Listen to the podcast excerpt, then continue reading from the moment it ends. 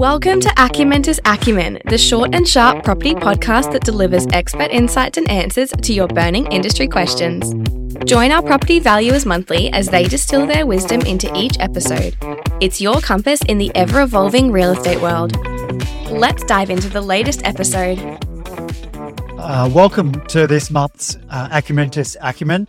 We're talking about the future of short-term accommodation in various coastal areas around Australia.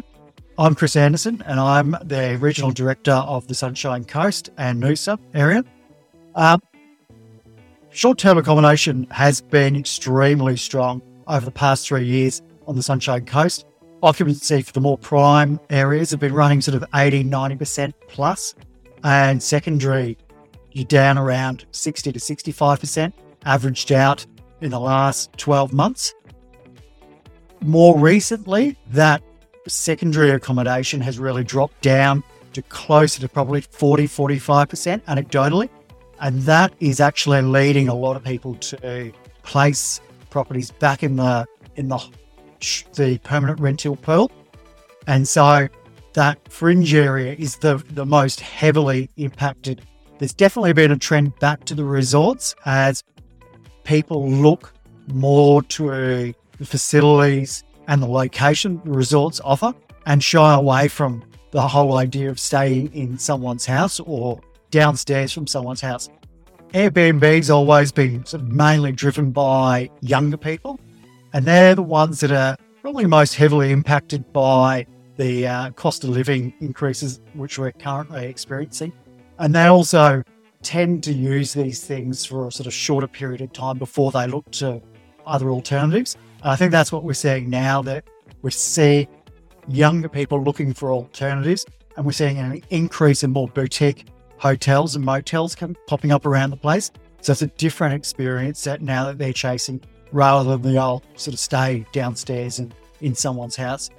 Currently, Noosa has recently changed its short-term accommodation where they now need development approval to run it for short-term letting.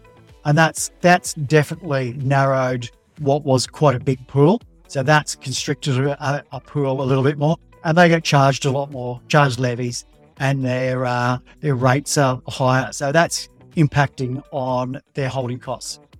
John Burke, what's happening on the Gold Coast? Yeah, thanks very much, Chris. John Burke, Associate Director of the Gold Coast Office.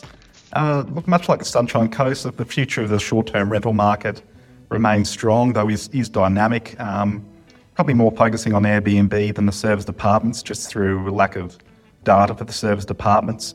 Gold Coast has approximately just over 11,000 properties registered on the Gold Coast, with many not registered due to the fact that they don't fit within the zoning regulations, and also the cost in putting in a material change of use, which I believe is between about $7,000 or $9,000. Demand for short-term accommodation, Airbnb, has reduced, basically due to the eroding of disposable income as a result of increased interest rates. I think COVID was basically saw the maximum amount of occupancy, with an Airbnb manager stating that approximately 97% of properties were occupied during COVID. Once the borders opened, this reduced down to about 84%, and now it's down to about 60 or 70% occupancy. What feedback we're getting is that properties that don't have redeeming features such as beach views or hinterland views, or aren't particularly well looked after, are the properties that are having problems getting occupancy. The future is generally bright for the Gold Coast short-term accommodation market, though potential change in council restrictions may lead to reduced occupancy, but only time will tell. And I'll throw you over to Tom. Thank you, John. My name's Tom McDouall, and I'm Director of Regional Residential Operations, New South Wales, based here in Newcastle. The short-term rental market here in Newcastle has fared very well over the last few years.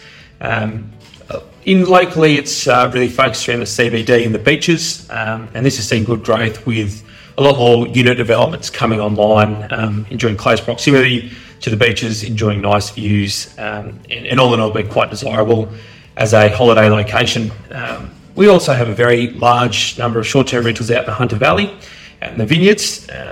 This market has gone very well for a very long time, and I think this will only continue to do so.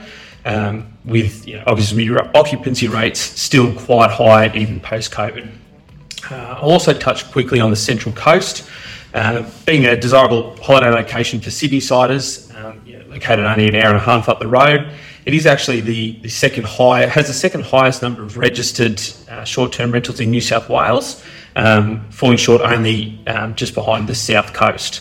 So all in all, the short-term rental in the Newcastle region is considered to have a strong future, and I'll pass you over to Damien.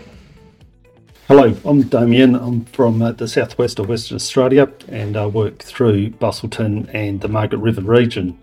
This region is a very popular holiday destination for most Western Australians. The region has a high number of short-term rentals, with Airbnb making up a significant portion of the market. Over recent years, there's been increased regulation of this market, and both cities have made owners register their properties and improve their properties accordingly. What we're finding currently is the returns for Airbnb on the short-term market are marginally superior to the permanent market, and as regulations increase and interest rates increase, we expect to see some of these properties be resold back into the market for either owner-occupiers or longer-term rentals. Overall, we expect the market to continue to perform. The city of Busselton now has direct flights coming from Melbourne, and in coming years we expect that to be increased to Sydney and Brisbane. So overall, the tourism market in this region is strong, and the short-term rental market is a significant part of this market. And that's a wrap. Thank you for listening to Acumentis Acumen. Tune into next month's podcast for another topical discussion, and be sure to submit your questions below. Like and subscribe so you don't miss our next episode of Acumentis Acumen. Catch you in the next one.